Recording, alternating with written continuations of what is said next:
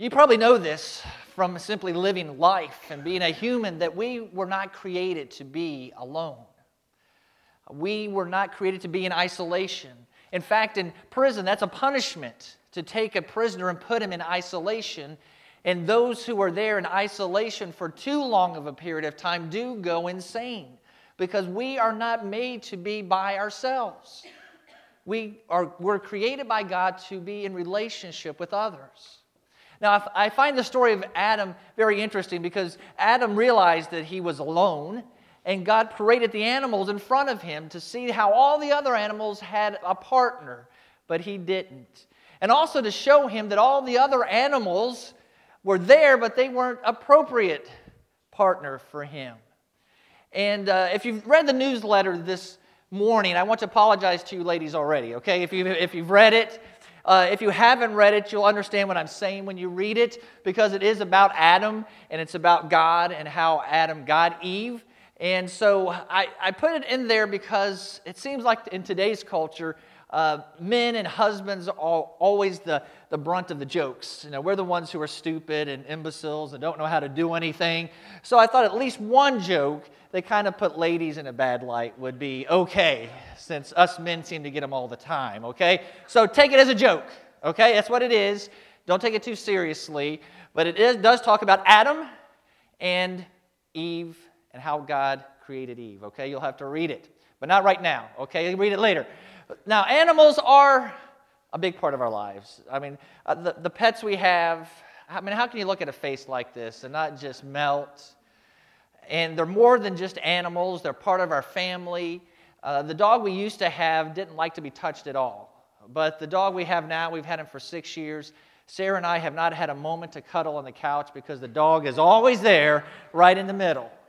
And he will even nudge his nose under our arms or whatever it takes to separate us so he's right in between us. So I know how loving they can be. And, and cats can be cute too. And even though the cute, cuddly cats and dogs and animals that we have as pets do comfort us and do help us and are a big part of our lives, they're still not a substitute for human relationships. That is what God has created us for. But too many times we do go to our animals because they are often loyal, they don't judge, uh, they don't uh, talk back, uh, they don't hurt us or sin against us. And so we realize that in our human relationships, all that happens. And it hurts. And the people in Malachi's day were in relationships with each other, and it hurt because they were not doing them in the right way. Too many times in our relationships, we're like this slide shows us I heart me, we're in the relationships for ourselves. And aren't some people the only time they will make friends with someone is if they're going to get something from it? And the only time they will be close is if they get something, they may, may, manipulate, they may do whatever they can to make sure that they are receiving all the benefit. Others are a little bit more generous. They calculate and figure out that if I can get something out of this relationship, then I'll give into it. But if I have to give too much, I'm just going to cut this relationship off because I'm not getting anything out of it. But in reality, what God calls us to are relationships where we benefit others. We help others. This is kind of a, a, silly picture here. There's an elephant holding an umbrella over some animal. I couldn't figure out what kind of animal it was. But anyway, it's some animal. And it says, help people, even when you know they can't help you back. The point is this obviously, that animal is not going to be big enough to hold an umbrella over that elephant's head. Only the elephant can help, the other animal can't help the elephant. And so we should look at relationships not in what we get out of them, but how we can benefit the other person, how we can help them.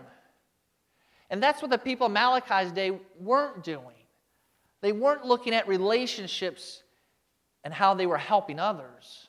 They were looking at them and only how they were being benefited. So God tells them in Malachi 2:10. This is God speaking, but he speaks as though he's talking like the people. He says, "Don't all of us have one Father? Didn't one God create us? Why then do we act treacherously against one another, profaning the covenant of our fathers? What God is saying is that, listen, you Jews are family. You're not treating each other as family. Parents, haven't you had to do that with your children when they're fighting? Uh, a brother against brother or brother against sister, don't sometimes you just tell them, listen, your family, why are you fighting with each other? Why are you hurting each other? Your brothers, your sisters, act like it, love each other. And that's what God was saying to them. Look at the picture of this wonderful family. And think about good family relationships, because I know there are examples of bad ones. But when we think of good families, they love each other, they stick up for each other, they sacrifice for each other, they don't allow anyone outside of the family to destroy what they have. They would do anything for each other. They are united and they are connected. And it's a great and beautiful thing, isn't it, when family has that closeness. And that's what God is saying to the Jews of Malachi's day. Look, your family. Treat each other like family. You're treating each other like your enemies. You're treating each other as like you're strangers and you couldn't care less. But your family. And that's what God says to us as Christians, too. We're family. We're brothers and sisters. We're not each other's enemies. Although we often judge each other and complain about each other and maybe even uh, try to compare to each other, maybe look out for ways that we can be better than others. But Paul tells us in Philippians not to do that. In Philippians chapter 2, he says, Do nothing out of rivalry or conceit, but in humility consider others as more important than yourselves. Everyone should look out not only for his own interests, but also for the interest of others. Make your own attitude that of Christ Jesus. Paul says, Your family. Treat each other that way. Notice how Paul says that we are to consider other people better than us. I think the reason we do that because when we do that, we're more likely to treat them well. If we look down on someone, think of them as inferior to us, then we're tempted to treat them as an inferior and expect them to serve us and expect them to benefit us and expect them to go out of their way for us rather than us helping and serving and loving them. So Paul tells us don't look at each other as inferior to you, but look at other people as superior to you. Then you will treat them right and you will treat them well. And when you make decisions and you do things, don't simply do them because you want to get the best for you, the most for you, do what you want to do. Think about other people. How is what you're going to do affect them? If you're going to do something, maybe you should sacrifice so that someone else can enjoy, someone else can benefit, rather than you always thinking about yourself. And why would we do that? Our culture tells us to look out for number one and look out for ourselves because no one else is going to do it, so we need to do it ourselves. But the reason we do it is because that's what Jesus did. The verses in Philippians continue to go on to describe how Jesus left heaven, how Jesus was obedient to the Father, how Jesus died on the cross, how Jesus humbled himself. If that's what Jesus did, then that's how we should serve, humble ourselves, and look out for others. Jesus gave up heaven and gave up his life for us who are sinners. If he did that, then we should do likewise for each other. In fact, the New Testament is filled with verses that tell us how to treat one another. I show you this slide not so that we can read every one, but just to overwhelm you with the number of them that are in the New Testament. You can scan the screen and pick out a few if you'd like. Tell, God tells us to love each other, to forgive each other, to serve each other, to humble ourselves before each other, to welcome one another, to live in harmony with each other. And it goes on and on and on. Doesn't it show us how important it is that you and I live with one another in harmony and Christ likeness? God wouldn't have spent all this time teaching us how to treat each other well if it wasn't so important to Him. This is how people outside the, the family of God should see us. And when they see this, they should say, I want that. Too many times, people outside the church look at what goes on and they see bickering and fighting and jealousy and envy, and they say, Well, you can keep that. I've got that at home. I've got that at work. I've got that in my neighborhood. I don't need it at church, too. Rather, they should look in and see, wow, look at how they forgive and how they love and how they serve. I want that because I need that. And that's true, we all need that. That's how God has created us to need that. And that's why He's created all of us so that we can provide that for each other. This is how our relationships should be. Every single one of them. For the benefit of the other person, building them up, considering their interest as well as our own, and humbling ourselves before each other. The people of Malachi's day did not do that, and God warned them that their relationships were out of whack. Now, the closest relationship that any of us have, the closest human relationship, is between husband and wife. I know the relationship between parent and child is close, and it can be close between siblings, and it's close between friends. But in reality, and you know this if you're married, the closest relationship we have is husband and wife. And so that's what God focuses on in Malachi's day. All of their relationships were messed up. And to prove his point and to show where it was really messed up, he goes to the men, especially, and the marriages, and warns them and chastises them for what they were doing. And so God says to the people, Judah has acted treacherously, and a detestable thing has been done in Israel and in Jerusalem. For Judah has profaned the Lord's sanctuary, which he loves, and has married the daughter of a foreign God. So, what's God talking about here? He's looking at his people, and the people have left their family, the fellow Jews of their day, and have gone and married foreign people. The men, especially, have gone and married foreign women, and because of that, God is angry at them. Now, you might think, well, why would God be angry that someone in Jerusalem marries someone from Egypt? Why would that make God angry? Well, I guess first, He had forbidden them to do that. So, anytime God tells us to do something and we don't do it, or in this case, He tells them, don't do something and they do it, it's going to make Him angry because it's sin, it's disobedience. Let's look at it even more carefully. When God told them not to marry, it had nothing to do with race, it had nothing to do with ethnicity, it had nothing to do with nationality. It wasn't just the fact that a Jewish man was marrying an Egyptian woman that made God angry. It always had to do with relationship between God and the people. And this is what God didn't want to have happen. He didn't want his people, who were to be close to him, and worshiping Him to marry someone else and then start worshiping those gods and start following that faith. See, it was always about God wanting the people to have faith and worship Him and Him alone.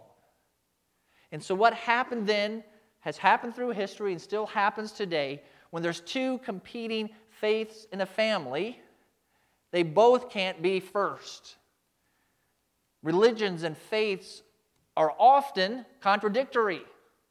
So, if they're contradictory, how can they both work in a family? And so, what happens is usually one of them becomes the predominant one. And often is the case, it's the, the wife or the mother. Her faith becomes the predominant one in a marriage, in a family. And so, what God is saying to his people look, I want you to be close to me. I don't want you worshiping other gods.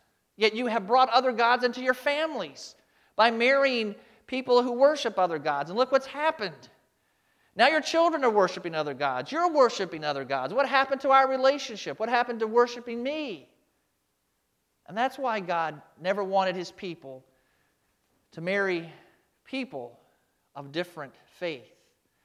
King Solomon is a perfect example of someone who did this and how it got him so far from God. Remember, Solomon was so close to God in his early years. Remember, God came to him and asked, told him, Solomon, you can have anything you want, just ask. So this was better than a genie. a genie, you rub the lamp, the genie pops out, gives you three wishes. Uh, that's a fairy tale. This is God. Says you can have anything you want.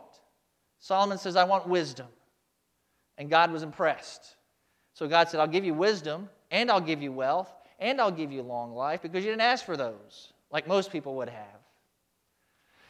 But as he went on with his life, Solomon married one wife after another wife after another wife. Why he would do that was really for treaty reasons. It's hard to uh, have war with your father in law, or maybe it's not, but I mean, at least in those days, you know, if he was married to all these princesses, then the countries would be at more peace. So it was more strategic than it was for love's sake. But still, it was against God's command. And what happened is what God told the people would happen. As he married more wives, they brought their gods. And in fact, at one point, Solomon in the Lord's temple has idols to foreign gods that he's bowing down to because his wives are bowing down to it. And that's exactly what God did not want to happen. And so, what does it mean for us today? Because we're not Israelites, we're not King Solomon, but really today, we are told to do the same thing. We are told not to be unequally yoked. That's what the King James says in 1 Corinthians 6. What's God talking about? What's Paul talking about? Well, as you see from this picture, a yoke is what's put on the shoulders of animals so that they can plow a field together. If you've got a tall animal and a short animal, it doesn't work, as you see in this picture. That big horse, there's no way he's going to get low enough to be on an equal plane with that smaller one, and vice versa. That smaller, whatever it is, ox or something. I don't know. I don't know my animals very well. So, anyway, God is saying it doesn't work. You can talk also about it being uh, mismatched. Okay? Maybe you can make a fashion statement with mismatched socks. Uh, our daughter Ashley likes to wear mismatched socks just for the fun of it, okay? But most of us look at it and think, fix it. it's not right, all right? But anyway, so whether it's unequally yoked or mismatched, Paul is saying, God is saying, what do these things have in common? They don't have anything in common. They can't work together. You know, how can Cowboys fans and Redskins fans be together? Oh, oh thank you, Brandon. let, let, let's hug it out, brother. All right. Maybe we can have something in common. we can have Jesus in common. But Paul's point is this when there are two things that are opposite or two things that are so different, they can't come together. This is how he says it after this dad joke. I couldn't help but put it in here. I can't date you. We are unequally yoked. You see the bigger yoke? Yoke. Anyway, all right. I told you it was a dad joke. 1 Corinthians 6:14. Do not be mismatched. Do not be unequally yoked. Uh, do not be partners with unbelievers. For what partnership is there between righteousness and lawlessness? Or what fellowship does light have with darkness? What Paul is saying is we are Christians. Uh, we are alive in Christ. We have our sins forgiven. We are free from sin. We are free from Satan. We are free, and this is who we are. How can we have close partnership with someone who is a slave to sin, someone who's a slave to Satan, someone who is not alive in Christ, someone who's still in darkness, someone who doesn't believe. How can those two things go together? They can't. So that's why Paul says, that's why God says, don't try to put them together. So the message still is today for Christians when you marry someone, marry a believer. That is God's command for us even to this day, as it was in Malachi's day when they weren't doing that. And it even really goes beyond marriage as well. I, I believe that our closest friendships must be with believers. Of course, we are to have friends and relationships with non believers. That's obvious. Paul even says that because the Corinthians got confused when he told them this. He said, I didn't mean that you never have any relationship with an unbeliever. he says, if you had to do that, you'd have to leave this world. I mean, there's no way you can live on this earth without having relationships with unbelievers. And in fact, the only way you can bring someone to Christ is to find someone who doesn't know Christ and bring them to Christ. But your soulmate is who you're looking for in marriage. And your closest friendships, your closest partners, those people that you are living life with and are um, close to, really do need to be believers. I'm not saying you can never have a friend or even a close friend that's not a believer. But if you are sharing values or trying to share values and, and activities, and how can you do that with someone who's opposed uh, to what you are and who you are? So, still, that is the message for today. There's one more thing in Malachi chapter 2 that God condemns the people for. And that is how the men were divorcing their wives. Malachi 2:13. And this is another thing you do. You cover the Lord's altar with tears, with weeping and groaning, because he no longer respects your offerings or receives them gladly from your hands. Yet you ask, for what reason? Because the Lord has been a witness between you and the wife of your youth. You have acted treacherously against her, though she was your marriage partner and your wife by covenant. This is what God is saying to them. The men were offering sacrifices, they were praying, they were asking for God's blessing. God wasn't listening. They were crying out, Oh, woe is me. Why won't God listen? And God's saying, You're hypocrites. Why would I honor you? Why would I bless you? You're pretending to be righteous. You're pretending to be concerned about godliness. You're pretending to be close to me by offering me sacrifices, but you could care less what I say by your actions. Your actions show you disregard my commands. Your actions show that you disobey me. Your actions show that you have acted treacherously against your wives. So I'm not going to listen. I'm not going to bless you. God would say the same to us. Why would God bless us if we are in sin? Why would God bless us if we're running away from Him? Why would God bless us if we're hypocritically pretending to be close to Him when we're far from Him? If that were the case, we should expect from God to discipline us, to bring us back to Him. So God says, I'm not going to bless you. You need to listen to what I have to say. And this is what He says to them. So, what was happening? Not only were they marrying foreign women, they were divorcing their Jewish wives to marry the foreign wife. So, it was double sin, if that makes sense, or double disobedience. So God, I guess, was doubly angry with them. I know today we could spend hours debating what God says, the Bible says about marriage and divorce. We're not going to do that. But I am going to tell you briefly what God says. And we won't have debate, and maybe you would disagree with me, but and I won't spend hours on it. But it's important because it's right here in Malachi chapter 2. This is what God says Marriage is between one man, one woman, and they are to remain married until they're separated by death. That is God's ideal for marriage. Jesus says this Haven't you read that he who created them in the beginning made them male and female? And he also said, For this reason, a man will leave his father and mother and be joined to his wife, and the two will become one flesh. So they are no longer two, but one flesh. Therefore, what God has joined together, man must not separate. I want you to know that Jesus, Jesus' words here are direct answer to a question about divorce. It was a hot topic in his day, as it is in ours. And in his day, some rabbis said that men could divorce their wife for any reason. The toast is burnt, you're out of the house. I'm getting another wife. That's all they had to do, is write the paper, say, see you later. There was another group that was a little bit more reasonable and said there had to be certain grounds for divorce. And so they would debate each other. And so they tried to drag Jesus into the debate. They wanted him to pick a side. They wanted him to pick a party.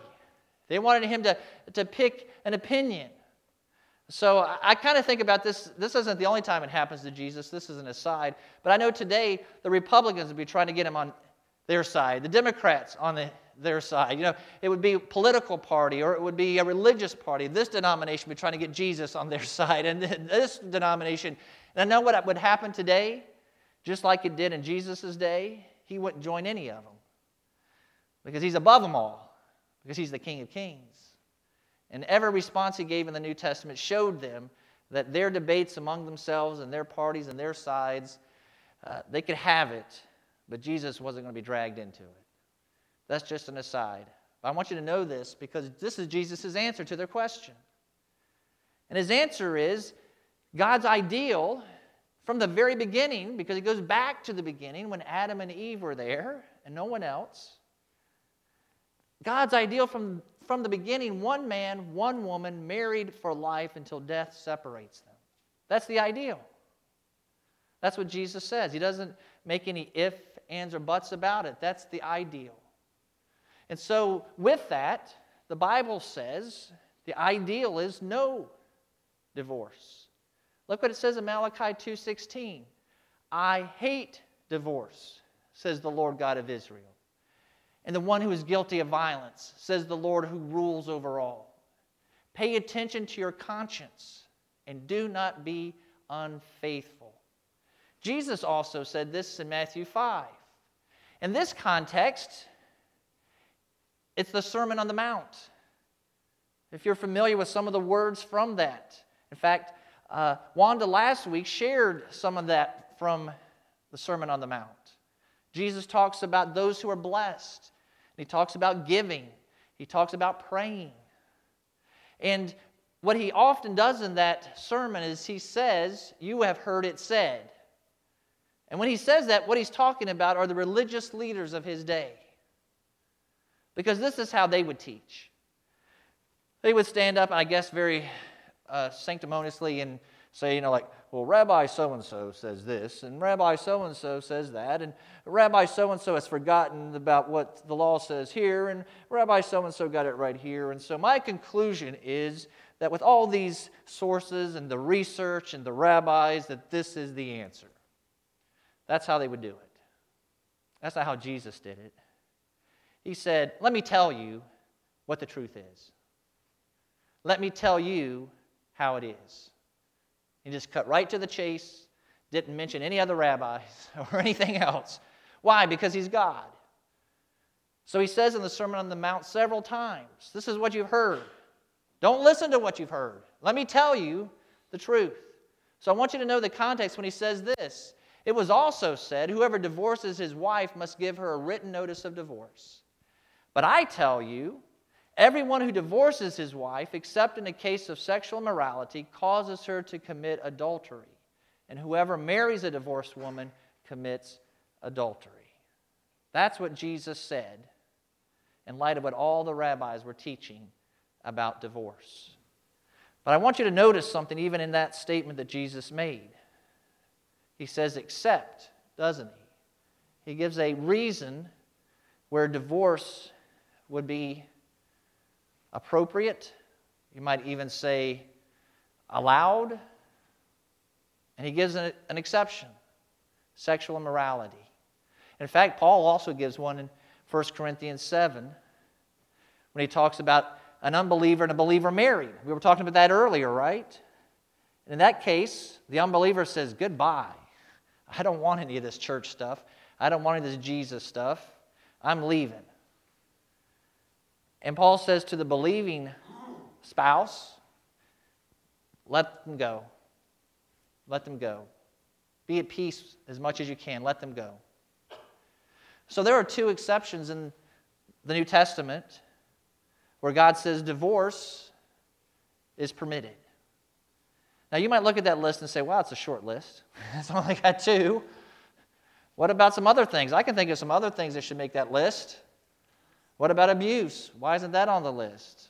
Why isn't uh, just abandonment in general? Someone just basically leaves you. Why isn't that on there? And you can make the list longer.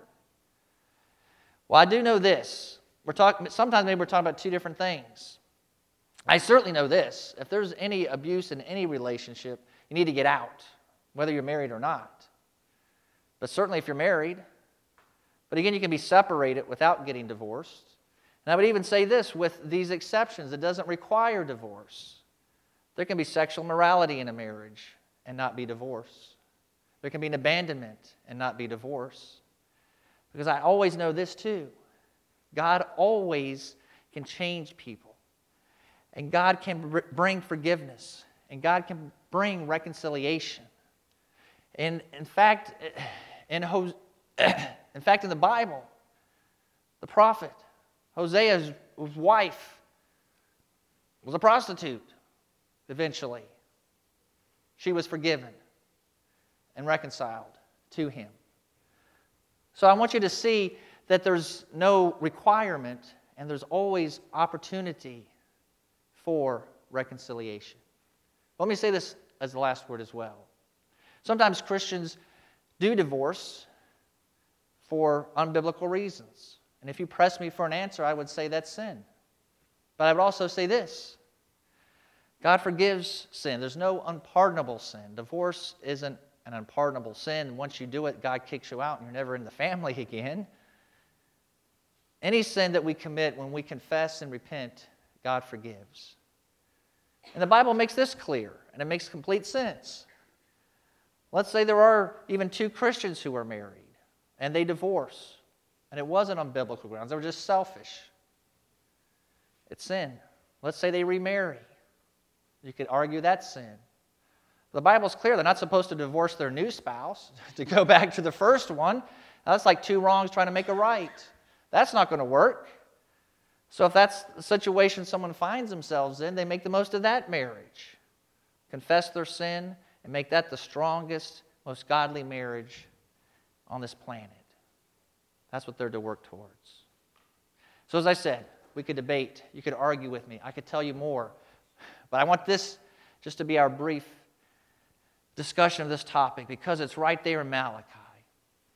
And I want us to see that in all of our relationships, this is what God is telling us pay attention to your conscience and do not be unfaithful. That's in all of our relationships. I know there's people here today aren't married. These verses in Malachi are still for you. These verses are for our relationships, even if we are married, between people that we're not married to. That we are to be faithful in our relationships. Going back to what I started with, considering others, considering others better than ourselves, treating each other as God has commanded us to being faithful and loyal in our relationships, loving and, and giving and kind. That's how we are to relate to people because God has created us to be in relationship with people. Heavenly Father, we thank you this morning that you have not left us alone. God, we know you are always with us, but I'm thankful for the other people in our lives that you have given us so that we're not alone. I pray, Lord, that we would not take our relationships for granted, that we would not see them as simply something for ourselves. I pray also that right now, as I prayed at the beginning of our time in your word, that if you have brought to mind a, friend or a spouse or a neighbor or someone who we have not treated rightly, that we would go to them, ask for forgiveness, seek reconciliation. Lord, I pray for those who may be hurting right now because someone has mistreated them. I pray for reconciliation even in that. Lord, I pray for all of our relationships to be right. And I pray that we would do our part to make them so. Lord, I do pray for our marriages. I pray, Lord, that you would make them strong. I pray, Lord, that you would keep Satan away. I pray that his temptations would not bring destruction. Lord, I know that in a strong marriage and a strong family, you are able to do so much. And I know that's why Satan especially wants to attack where he sees you working and doing great things. And none of us are immune to selfishness or temptation or unfaithfulness. So, Lord, I pray that we would be committed to you, to our spouses, and that, Lord, we would not allow that in our marriages. Lord, I pray also